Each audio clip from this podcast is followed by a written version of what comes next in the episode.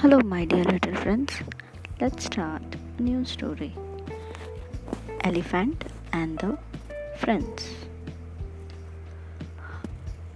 A lone elephant wandered the forest looking for friends.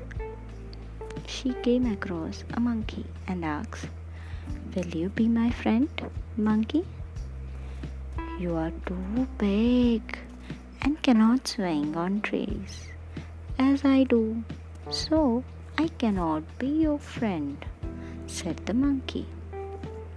The elephant then came across a rabbit and asked him if she could be his friend. "You are too big to fit inside my burrow. You cannot be my friend," replied the rabbit.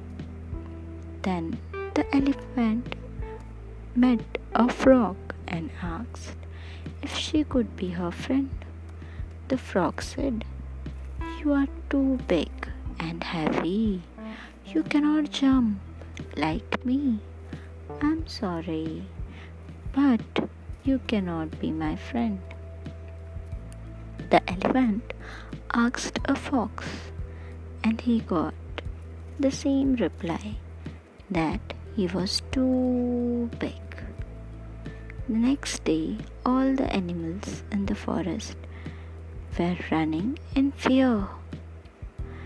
The elephant stopped a bear and asked what was happening, and was told that a tiger has been attacking all the animals. The elephant wanted to save the other weak animals and went to Tiger and said, "Please, sir, leave my friends alone.